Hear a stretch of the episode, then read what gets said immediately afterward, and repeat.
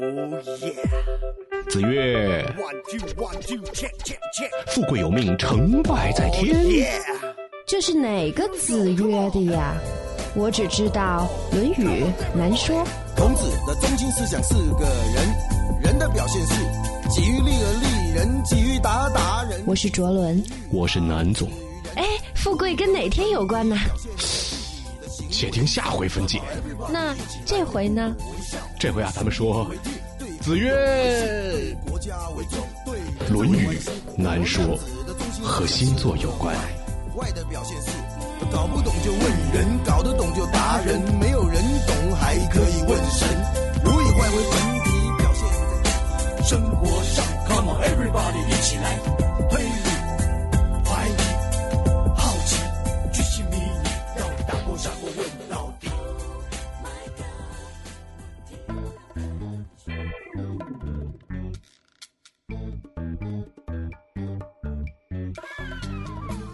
好，他喝完水了，欢迎回来继续收听《论语难说》，我是南总，我是卓伦。卓伦是我们的星象的专业人士，我们可以叫你什么呢？星星座星座轮，星座轮会转的那一种风火轮拿起了他的风火轮啊。卓伦其实呢跟哪吒也有一定的关系，当年他在水里边出生的时候我们也是特别关注到了这一点今天这个节目呢叫做《论语难说》啊，并不是说这东西呢，最后我们说了不负责任啊，其实还是有很有科学根据的。嗯，我们先来说说《论语难说》，我们这节目到底是一个什么样的节目？我对面坐着的这位专家是一，至少是我现在见过的，就是至少他说的东西我都信的这么一个。当然，我们不是算命节目，不要紧张，不要紧张，我们不是算命啊。我们这节目呢是跟大家来聊一聊关于星座的很多话题。是的，嗯，这星座呢，其实。每天可能好多人出门之前都要看，像看黄历一样，嗯、但实际上越来越多吧。嗯，但是看星座的时候，大家伙的这个感觉是不一样的。我们希望能够给您提供一个特别不一样的这么一个科学的视角。其实它不是一个所谓封建迷信的这么一个过程。嗯、来，卓伦说说，是你觉得星座是一个什么样的学问？实际上是这样吧，你就发现其实人有的时候吧，其实都特别特别想了解自己和知道自己。那认知自己实际上其实是有很多很多种方式和结构，比如说我们知道自己的血型，然后根据血型 A B C D 啊、哦，对，没 C 就是 A B， 然后比如说 O 啊什么的，它其实是一种，对，它其实它其实是一种结构，它它其实是一种结构，认知自己的结构。你说出一 C 来，人家特别不觉得你是专家，你知道吗？那到底要怎么样？没事，咱俩先挺好的，挺好的风格哈，就继续。然后，然后实际上，比如说我们说，比如说其他的方式，比如说心心理学一些测评，它也是认知自己的一些方式。那实际上，我们说星座是什么，或者是说我们说跟占星有关的这个部分是什么哈？其实它也是人认识自己的一种结构，一种结构方式。只不过这种结构方式，它沉淀的这种文化沉淀非常的多。它可能跟神话有关系，它可能跟比如说天上的自然界的这些星星有关系，比如说还跟人类的历史经验有关系。跟猴有关系吗？跟什么有关系？猴猴？你不刚才说跟星星有关系？什么什么科？哎，这个这个其实是问一个问题啊，就是这个在学术里边，这个是有分科的吗？有啊。星星座这个事儿是它分在哪个几级学科，或者有这种？我们说这个学科实际上，其实如果我们说说自然科学，包括呃，实际上跟科学相关的这个部分，它可能更严谨，它需要很多的实证的研究。然后我们又会看到，比如说像艺术的表达里边，那艺术形式相对的可能是更，比如说感性层面的哈。那星座可能会介乎于这两者之间，就是或者是占星，我们不单单纯纯是说星座哈，是占星实际上是介乎这两者之间。那么占星实际上它有非常非常多的比较严谨的体系和结构的，它其实还是以数学基础模型，嗯嗯，然后呢，但是呢，去比如说我们去看这个盘的时候，又不能简简单单的根据它这上面出现的，比如说这些呃现象，你只是简单的解释，而是你需要把它们所有的元素给整体的结合在一起。因此，如果我说它其实是结合了逻辑的思维和感性的思维的一个双重的一个体现。嗯，刚才卓伦说了很多内容啊，反正我是没听明白。那怎么办呢？盘呐、啊，你说盘，你知道吗？大多数人会想是 D V D 还是 C D？ 嗯，没关系，我觉得就是说这样吧，我把这个问题简化一点啊，就是星座，如果说我们真的是好多人特别相信这个，那大家伙儿是应该，我们到底应该能够相信星座多少，或者它能够给我们提供的信息，或者提供给我们的指导，是不是有一定的比例，就是说我们还是可以有这个根据，然后能相信它？嗯，实际上我们这么看这个问题哈，其实我觉得信和不信都没重，都不那么重要，重要的是什么？你可以去用它，你可以去用它，就像什么？比如说我们相信天气预报嘛，就是实际上其实有的时候星座的预测它更倾向于天气预报、经济预测或者是趋势的预测，它可能在很大的部分它其实预测的是某种趋势，那有可能在这个过程之中，其实有一些较具体的事件它会被说准。但是实际上对于我们来说，你用它就好了，那你信还是不信，我一直觉得这事儿，因为它不是宗教，或者它不是某一个就是具体的部分，就是你能够用，实际上其实我是觉得，我出门的时候我看了一眼星座，说我今天能中彩票，我买吗？这个如果从实际上你那个是娱乐占星了，嗯，对，就跟咱这是不一样的，是吧？对对对，就是如果、嗯、那个也实际上是这样了，就是如果从娱乐占星来讲，你如果如果啊，当然这是跟心理学心理学有关了，就是比如说你今天看到有一个星座上面写你今天可以买彩票，好，那从你内心里实际上是受到了这样一个暗示的，那也许可能你买了之后就受到吸引力的法则，你可能还真的就就就中了，嗯，但是其实这件事情本身和这占星还是会有一点点不一样，嗯，对，因为我们每个人他其实每个盘就是所谓盘，就是每个就是每个人关键点还是不一样的。卓伦刚才说的这个盘呢，就是说大概每个人都有自己的出生的具体的日期，这个东西是唯一的，对，它能够定义你的星盘所谓的这样的一个概念。这个星盘是可以帮助他来给你看到底你的大概的是一个发展的方向啊，包括你整个人的这个性格特征啊等等，这些都有，对吧？好，星盘是这么一个东西，那么您肯定呢自己也都有一个星盘。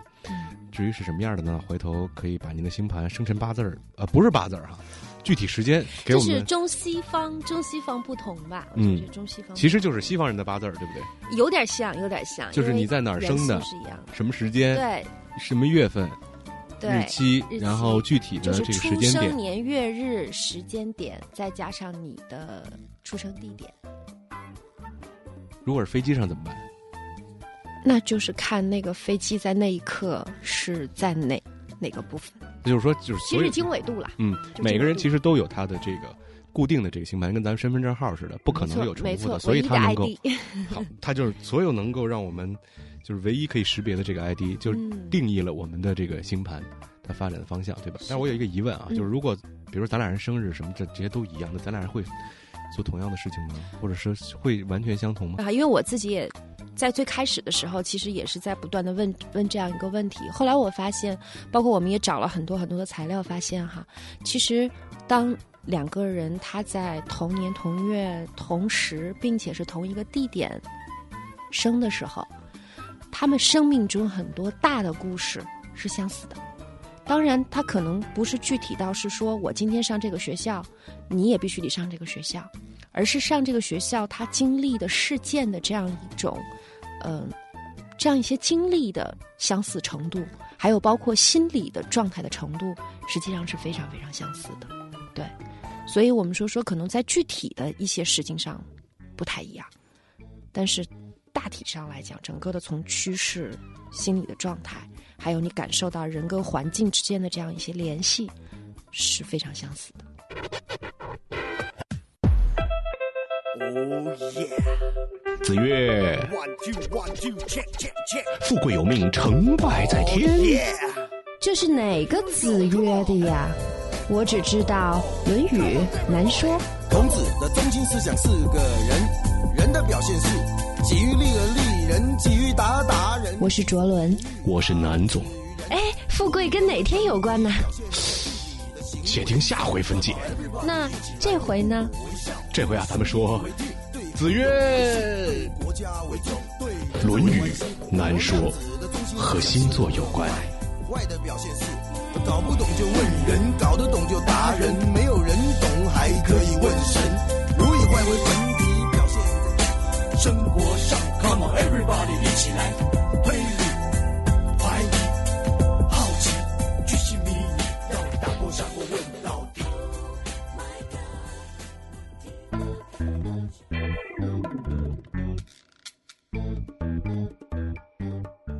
欢迎回来，继续收听《论语难说》，我是南总，我是卓伦。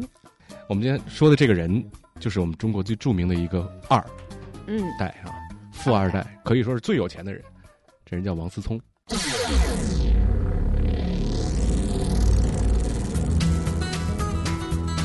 王思聪，一九八八年一月三日出生于辽宁省大连市，祖籍四川省广元市苍溪县元坝镇，王健林的独子，北京普思投资有限公司董事长 ，I G 电子竞技俱乐部创始人，万达集团董事。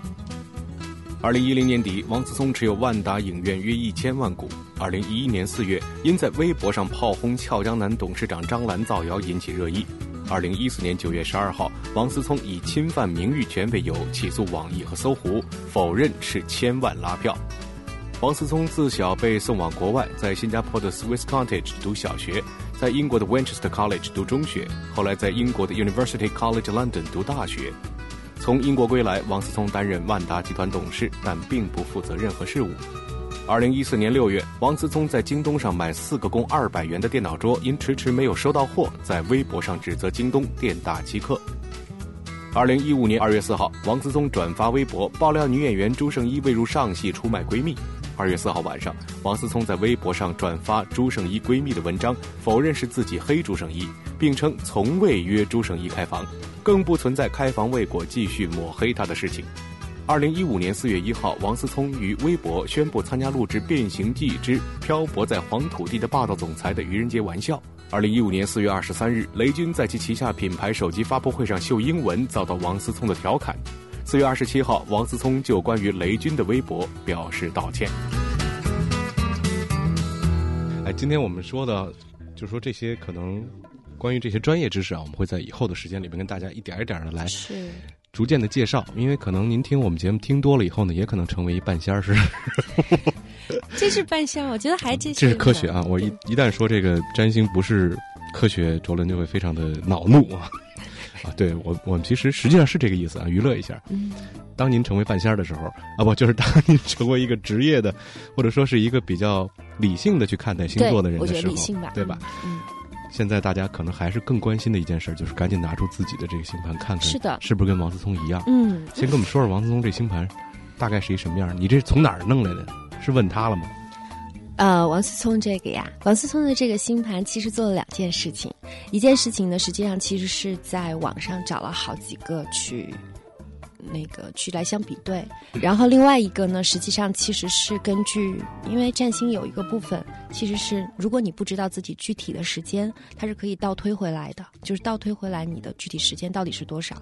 方式就是通过去看你人生的一些大事，嗯，然后来去最后来去定什么算大事儿。所谓大事，实际上其实就是昨天吃了鱼香肉丝，这也这不是、嗯、对，这算。其实就是你经历了一些。比如举个例子吧，嗯，你看，其实像王思聪，他在他的星盘里边有很大的一个部分是，其实是月月亮和土，月亮和月亮和土星相冲，跟冲马桶一样吗？啊，跟冲马桶是一样的。怎么又会冲马桶呢？不是相冲吗？相冲啊，所谓冲实际上其实就是对抗。哦，对。所谓对抗就是两种力量乘一百八十度。就就大概跟水没关系是吧？对对，跟跟水没什么太多关系，啊、不是对对对对，就是一个对抗的关系。实在不好意思，对、嗯、太多这里边可能太多的术语，没关系，咱们慢慢的。但我们去换一个方式，可能大家听起来会，呃，比较直直接一点啊，就是这会儿好多人都拿着自己这生日跟这儿准备着呢。嗯，来说说你经过比对之后比较靠谱的大概的王思聪的一个准确的生日大概是一个什么时候？嗯、我们把年份可以省略掉。他是。一月三号，一月三号早晨起来十点左右。所有一月份生的啊，三号还有早上起来十点的，大家一定要特别注意啊！对对对对对，嗯、这年份不同会有什么影响吗？会有会有，因为星体的落座它都会不一样，包括那什么都会不一样。王思聪这人，咱们大家其实从刚才的这个介绍里边能够听得出来，在您心里边就是一个特别的特立独行的一个人，奇思妙想，嗯、总是觉得他。所有东西都跟大家想的不一样，或者跟主流价值想的不一样，嗯、但是你又会发现他有的时候也是挺无奈的，包括他最近吵架这事儿，嗯、有些时候他也得做被迫的一种东西。是，所以能说他生命里边是有一些东西是拧巴着的吗？会是，就是说他现在也有这个不确定的，可能是表演的这么一个因素。我之前没有看他的星盘的时候，我看到他很多很多的故事，然后甚至我有很多的朋友都四四五十岁那些朋友，他们竟然也都知道王思聪，也都觉得哎、嗯、这桌子呀，对，这小孩现在在干什么呢，喜欢胸大呀等等、啊、对对对，他到底要干什么，或者是他的背后的动机到底是什么。实际上其实当时我没有看到他的星盘的时候，我自己也会觉得他是不是在表演，或者是他自己是不是在去诚心的再去做一些事情。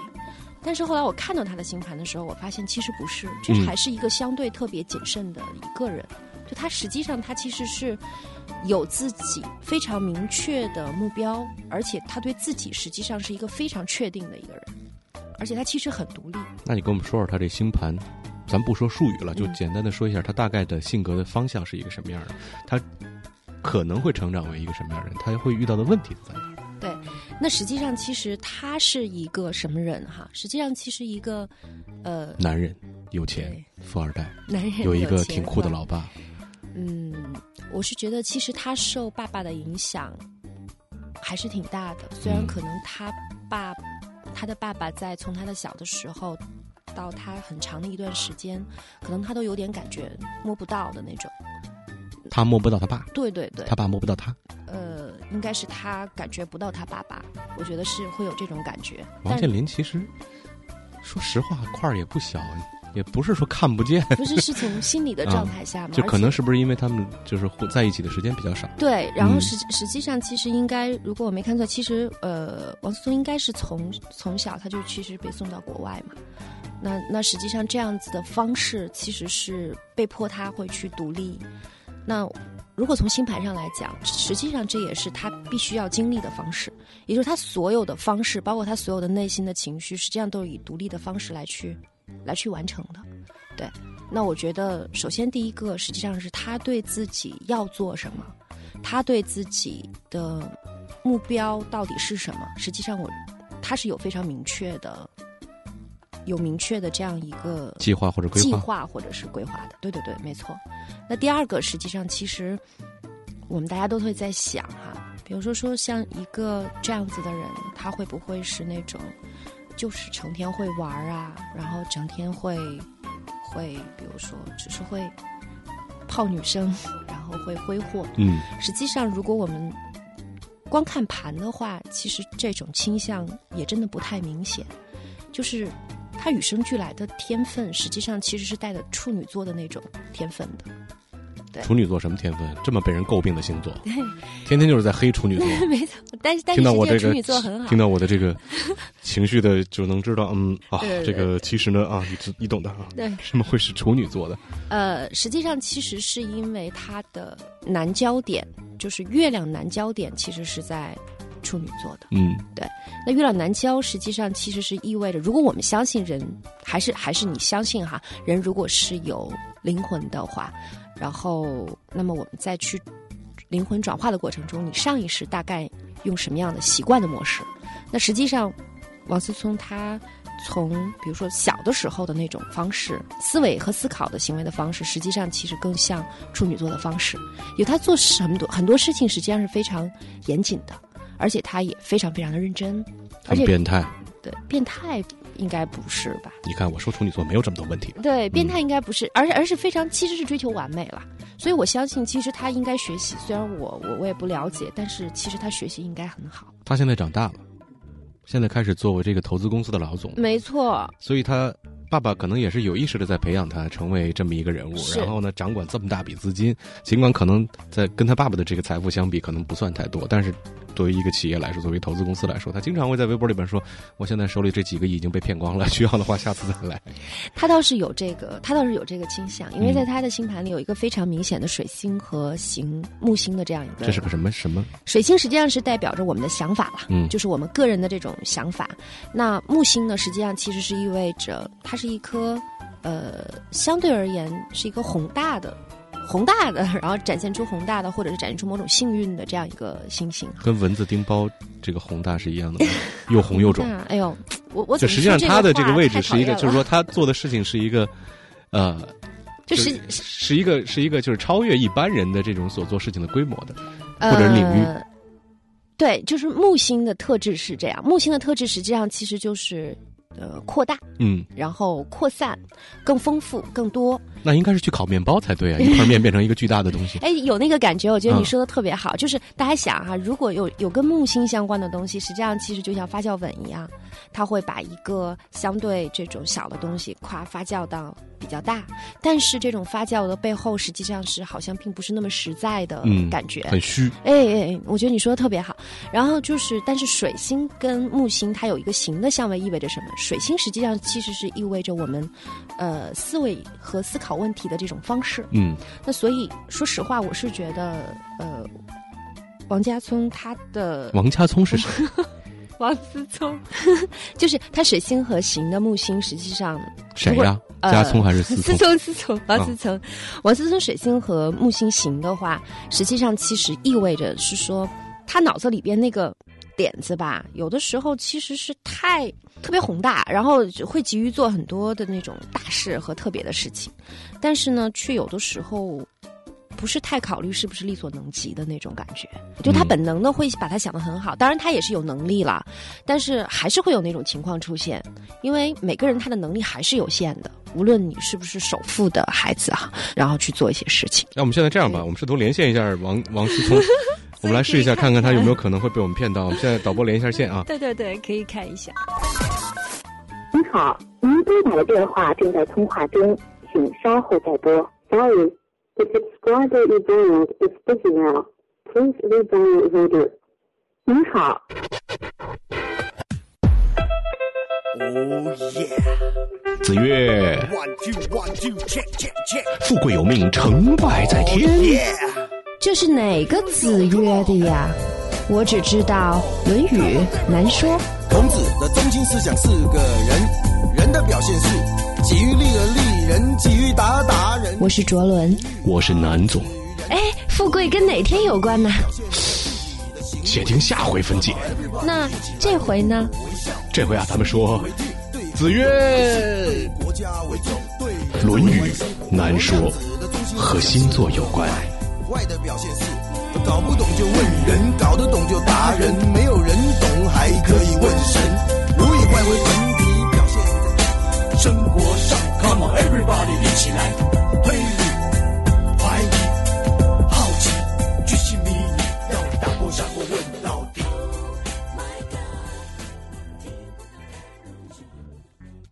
他他他会他会比较容易会比较容易，其实他会比较容易受骗，是呃，受骗不一定，而是他比较容易，其实是被说说服。就比如说，我有一个什么好的事情，我跟他说这事儿特别好，对，然后他就会很认同说啊，对，是很好，所以我来帮助你，对，然后我们来实现这个东西。嗯、实际上是这样，就比如说你有一个点子，你再去跟他说的时候，像水星行木星那感觉是什么？当你那个点子激发了他的那个点子之后，他会在脑子里边形成一个更宏大的图。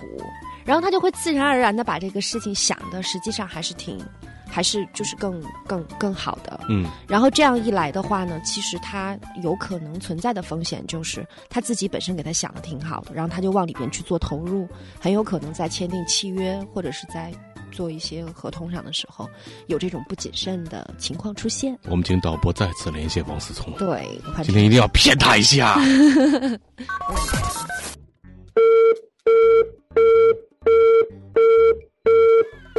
一个人，那其实我觉得，如果这么说的话，我们换一个角度来讲，其实这个人还是挺善良的。嗯、如果用这个角度来说的话，因为因为他的月亮在巨蟹座，嗯、巨蟹座就是非常善良的，很善良，其实也很具有母性。他特别他特别喜欢照顾家人和照顾他认为熟悉的那个人。嗯、有一件事儿，就是当时京东买桌子那个事儿。嗯，这件事儿能说明他有什么？刚才我们没有提到的他的特点吗？买一桌子说，突然间在网上说。我订的桌子第一礼拜没订到，然后第二天发，我刚发完微博他们就送来了。这是一种感觉到自己我终于成功的干成了一件事儿，还是说用别的方式，比如说后来后续的跟进这张桌子有很多的桌子的数量大家在探讨，然后他桌子上摆的什么东西也在探讨，多少钱的 U 盘，然后每一件东西有多贵，这可能是大众的心理的一个一个在作祟。但是实际上从王思聪自己的本人他的这个做法上来看，有没有炫一炫秀一秀的这种感觉？这肯定是和他的有钱是有关系，但不是他自己刻意要炫富，就是他其实是有一种能量，这个能量是谁赋予它的？实际上其实是海王星在时宫赋予它的一种能量。这个家伙他有一种叫先天的，其实是被大众理想化、受人崇拜，而且他能够一下子很敏感地捕捉到这种叫做所谓大众群体的这样一些想想想象力的这样一个能量。然后呢，他就会去吸引和影响很多的人，让别人去追随他。就是实际上在他的星盘里边其实是有这样子的能量的。当然这和他有钱是有关系的，但是如果他没钱，我相信其实他如果作为一个演员，或者是他作为一个公众人物，他也是有这样子的能量的。那如果现在突然间说王思聪没有钱了，王健林所有的东西都破产了，他依然做这些事情，你觉得大家还会追随吗？实际上其实是，如果就这个而言哈，所有的这些东西其实都是大众给他的，就是大众实际上是给他写了一个光环，这种光环可能未必是他自己本身要加上的。嗯，对。那所以如果一旦比如说说会出现一些情况的这种变化的话，那我想他倒是有能量让大众给他再去披上另外一层光环。嗯，就实际上其实我是觉得他这点还是领袖型的这种感觉。呃，还不是策动狗头军师、卓越领袖，这些都不是。而是那他是他会被同情吗？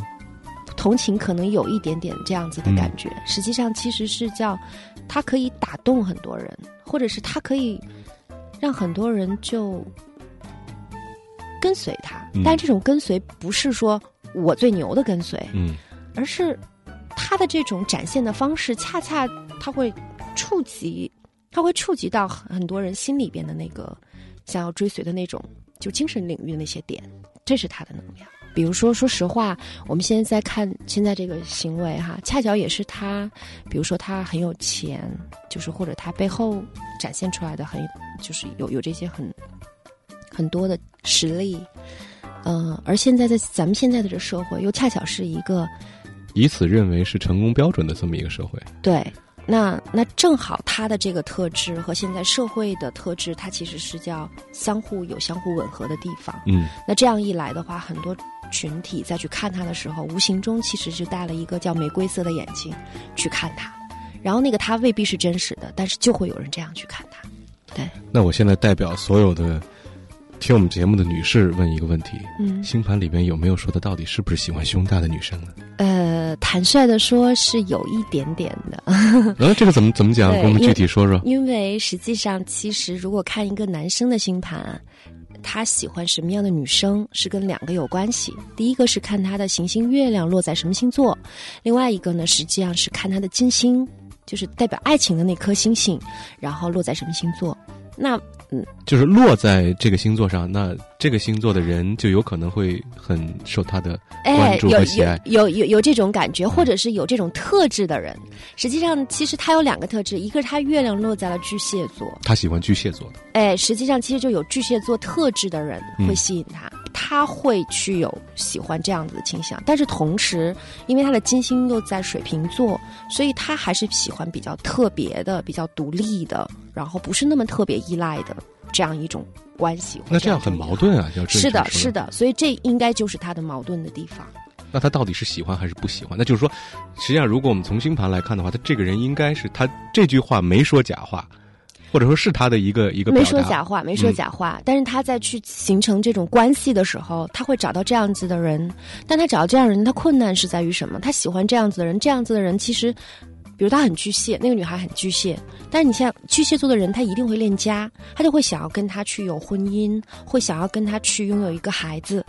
那对于王思聪而言，他喜欢这样的人，但是他又本能里边，他又不想用一种相对很传统的关系，把他们所有的这样一个就是情情感关系又给连接在一起，所以这就是他的矛盾的地方。那是现在这种三不男人的这种感觉吗？不负责，不承诺。我们觉得负责和承诺看是什么。嗯，如果说负责是，比如说你即使生了孩子，呃，我们不结婚，然后我们依然在一起，其实现在这么看起来，它也算一种负责的方式，对吧？那承诺看是什么的承诺，比如说是婚姻的承诺或者怎么样。实际上，我是觉得王思聪在他的星盘里边能够感受得到，其实他对婚姻来讲的话，可能还没到那种要承诺的这种情况，因为他本能里除了喜欢巨蟹的这种这种感觉，嗯，还其实是还有他非常喜欢特别的、不一样的、非传统的那种关系。那大伙儿这个女士们在听我们节目的话，心里边得多伤心呢、啊！好不容易自己是巨蟹座，觉得有戏了，筛掉了另外十一个星座的人，但是突然间发现他不是这个样子。那这个星盘有没有说，比如说他会不会在什么时候开始发生一个转变，或者说人会不会在什么时间里边他的这种态度会发生改变？因为人不可能说永远都是我的星盘是这样显示的，我以后彻底不结婚，我不不要家庭或者怎么样，他大多数人可能还不会这么选。会不会有一个时间点出现在他生命里边？呃，这个时间大家记好这个时间点啊。实际上现在我是觉得这几年吧，这几年呃，这几年其实可能他会牵扯不到这件事情，就这几年我是觉得他应该是完成一个自我转化的这个过程，他应该在自己的这件事情上，自己到底是谁，用什么样的形象去来面对公众，然后自己做什么事情，我想他的注意力可能会更放在这个在这件事情上。嗯、但是呢，通过刚才卓伦这么一分析，我觉得其实星座在了解一个人上面还是有它的这个指导的意义，包括有些东西确实是可以吻合的。嗯，那接下来王思聪有可能会在有一些事情上继续跟我们保持这种他的生命里边与生俱来的这种神秘感、这种创造力，或者等等这些特别奇特的事儿啊。实际上，其实呃。如果说从看比如说王思聪的这个星盘，我们能够看到他的父亲实际上其实是一个，第一个是非常的稳健，呃，一步一步的去，无论是忍辱负重也好，无论是收敛锋芒也好，但是他是那种非常坚定的能够达成目标的这样一个状态。太阳在摩羯座呢，如果从占星的角度来讲，它其实也象征着父亲的这样一个模样的，而且它太阳在摩羯座，而且在十宫。那摩羯座是什么？实际上摩羯座是海山羊，或者我们用一种更形象的比喻，其实叫喜马拉雅山上的岩羊。不是说是被阉割的羊吗？对对对对对，它会会有那个感觉。它的它的那被阉割实际上是失去了它的性别的特征吗？还是说失去了生育的能力？还是说这个象征的意义在于什么呢？实际上这种意义就是在于，无论我有多少的苦难，但是我仍然去朝我的那个目标的方向去走，或者我暂时会有屈服，或者我暂时会有软弱，但是我依然会坚持不懈的往前走。就咱们说话轴呗，会有轴和坚持的一面、嗯、对。所以其实我是觉得呃，如果从只是从太阳摩羯座的角度来讲哈、啊，就是他的父亲实际上其实是充满了这样子的力量。所以其实我们如果真正看比如说王健林王总的，包括他一直以来的这个状态，包括其实你就会看在地产界其实有过很多的大佬，然后有的大佬也不断的其实是出现各种各样的问题，他们有的时候在风口，或者有的时候，但是你这么看起来，其实王健林除了王思聪，他现在开始展露了好像王氏家族的这种这种感觉，曝光率是因为他儿子增长。 对, 对，但是之前所有的时候，其实我们看他王健林，他所有他身后的，包括他的产业，包括他所有做的事情，实际上都是非常低调的，而且是非常谨慎的。嗯，特别在中国的这样一种大的环境之下的话，好多人有了钱之后，恨不得需要每一秒钟都暴露在媒体之下，但实际上王健林确实不是这样。他非常的谨慎，嗯、而且实际上其实，嗯、呃，应该如果我们从从这个。这个太阳相位来表示出来哈、啊，就是他谨慎，但是并不代表着他弱小，或者他并不代表是他唯唯诺诺怎么样，而是其实是有战略、有计划、有谋略的，其实谨慎和低调。所以他爸爸真的是一个力量非常非常强大的。嗯，一般来说父亲的力量特别强大，儿子就容易，第一个是在这个光环之下，第二个就会也会被赋予，哎呦你超不过你爸，会有这么一种说法。嗯，其实我们还是希望一代更比一代强，但是在中国也有一句话，就是穷不过三代，富也不过三代。就是从目前你的分析来看，那么看来王思聪还是可以继续让万达，或者说让他父亲的这个基业在未来有一个更好的发展，至少是守江山，可以这么理解吗？我总觉得这件事情似乎不太好断定。嗯，就是因为我其实看到王思聪的这个盘，他有他非常就是坚定坚定的坚定坚持的这个部分，但是未必是他就是完全守住这个江山。他是不是喜欢这个事儿也是一个问题。对对对，未必是他灵魂要要要要要这一世要修的地方，反而我是觉得我我我我在看盘的时候有一种感觉，我不知道他的这种继承或者他的这种需要他去作为坚守者的这样一种这样一种使命或要求、嗯、会不会跟他自己本身个体的要发展的方向会有一些相形和相冲突的地方。我倒是觉得我在看盘的时候有这种感觉，所以终于明白了为什么大家族要很多个孩子可以有的挑嘛。嗯，现在目前看来这个情况，当然对于我们来说可能我们聊它只是一个茶余饭后的这么一个谈资，因为它作为一个公众人物，它曝光的频率比较高，它这个曝光度很高，我们其实也其实也很关心，把它所有的光环去掉，它也是一个年轻人、嗯、它也是一个正走在跟大家可能同样的道路上的这么一个人、啊啊、只不过他领域或者说他的这个起点跟大家太不一样了、啊、可能会让我们觉得挺关注的。还有就是比如说大家都会说到说，哎，你说王思聪他有什么魅力啊，事实上其实当时我第一眼看见王思聪的时候啊，你在哪儿看见他的？在照片上。他为什么不接电话？在照片上隐瞒了重要事实啊！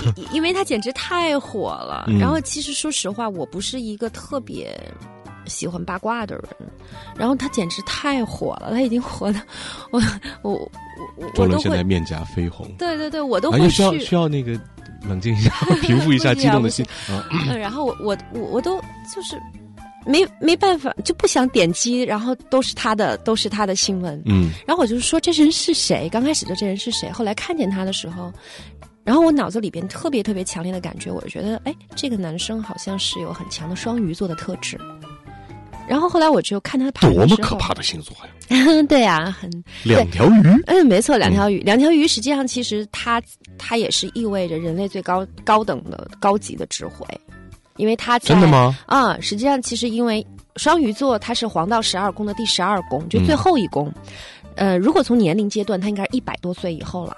就双鱼座实际上意味着是那种长者，而且活得很老的长者。那活得很老的长者一般都很有智慧，或者至少他要追求有智慧的这个阶段。嗯、那他上升实际上其实是在双鱼座，然后他的北交点，就刚才我说的南交点实际上其实习性模式嘛，北交就是他要学习的这个部分，依然也落在了双鱼座。实际上其实你就会发现所有双鱼座上升在双鱼座的人相对而言都还是有一种朦朦胧胧的这种魅力，就是说他是四条鱼了对吗？哎，对，就是他还蛮强调这种就是水沸腾了把鱼放进去先煮两条对对对，就是实际上其实他还是有这种我觉得有点梦幻的魅力吧、嗯、而且其实双鱼座的人上升在双鱼座的人特别容易出现大大的眼睛，然后有的时候那个脸庞有一点点圆、嗯、就有那种感觉。王思聪实际上也是大概这样的状态，而且关键他有一个相位，实际上木星又落在了一宫。那木星落在了一宫其实意味着什么呢？就是他其实对人还是蛮慷慨的，嗯，他对人也很慷慨，不然也不那么容易被骗嘛。对，也会有这种天生的这种哲学家的这种观念和思想啊什么的。所以我想木星在一宫会不会他以后会容易胖？会吗？我不知道，很很容易。所以我还是想他要对在在这一点他可以注意一点，如果他听得到。他应该能够听得到，我们试图让他听到。不接我们电话，你说说。如果在木星在一宫，也会意味着他觉得自己拥有了很多嘛，嗯，所以他就会很慷慨的给别人。但是还是那句话，就是每个人的能力都是有限的。他在如果他再去衡量他是不是能给的时候，那其实也应该倾向于再谨慎一点。当你遇见了就就是你的力量也办不到的时候，可能你有的时候会去借助你父亲或者是你家人的这样一个力量的时候，你就知道哦，原来我的力量还是有限的，或者我那些东西实际上其实是基于了我现在的一些条件，但未必那些东西它全都是实实在在的。我觉得他其实经历过一些事情，应该会有应该会有一些会经历什么样的事情呢？碰到一个外星来的女子，既有巨蟹座的特点，又不像巨蟹座那么粘人。嗯，外星，哎，我觉得你说的特别好玩。你说外星来的代表了什么呢？就代表了不一样、非传统。然后他们有十五个星座的那种。对，实际上其实因为刚才我也说了嘛，他的金星在呃，他的金星在水瓶座嘛，水瓶座实际上是由天王星来统治着，也就意味着古怪的、叛逆的、跟主流这种社会价值不符的。所以你刚才说外星来的，有的时候确实也也也也会有这种感觉。那他是不是就是个外太星、外外外星来的？不好说。他其实还是个人。事实上我的感觉，包括我看他的盘的感觉哈、啊，就是很多的时候我们我们这样子的人，有的时候可能依然会其实是在这个生活的领域，其实是在挣扎做很多的事情，然后去满足生活的这个层面。那对于他虽然小，但是对于这个小孩子而言，其实他好像已经在生活领域没有那么多，包括看他的盘也是，好像在他的生活领域实际上其实也没有那么多去纠结的部分，反而是他其实是叫灵魂或者灵性的成长的部分，可能才会是他更追求和他更去在意的部分。其实我觉得这个才是他今生的课题吧，对。这要一辈子研究不明白怎么办呀、啊？留给他的儿子。反正他的障碍会，他的障碍还是挺多的。他的障碍其实，我觉得也跟他拥有的东西多挺挺有关系的。就是他的一举一动，你看越来越很明显的感觉，实际上他有很多的价值观和他自己的观点，其实跟我们主流还是会有很大的差别。所以有很多人一定会看不惯他，或者有很多人觉得，哎，你这个怎么是这样子？一定会是这样。但是他他又有魅力，他又有让另外一群人去追随他的那种魅力。但是他自己呢，实际上其实是不是真的要这些东西呢？有的时候未必。对，那所以家族还有就是外界所给予他的这个东西，和他内心里边想要去的那个方向，我觉得以后他会越来越能感觉到这里边的一些叫做纠缠或者是纠葛，但是关键还是看于在于他自己是不是能够意识到。如果他有机会听到我们的节目的话，他听到你这么了解他，他如果追求你，你会接受吗？太小了吧。Oh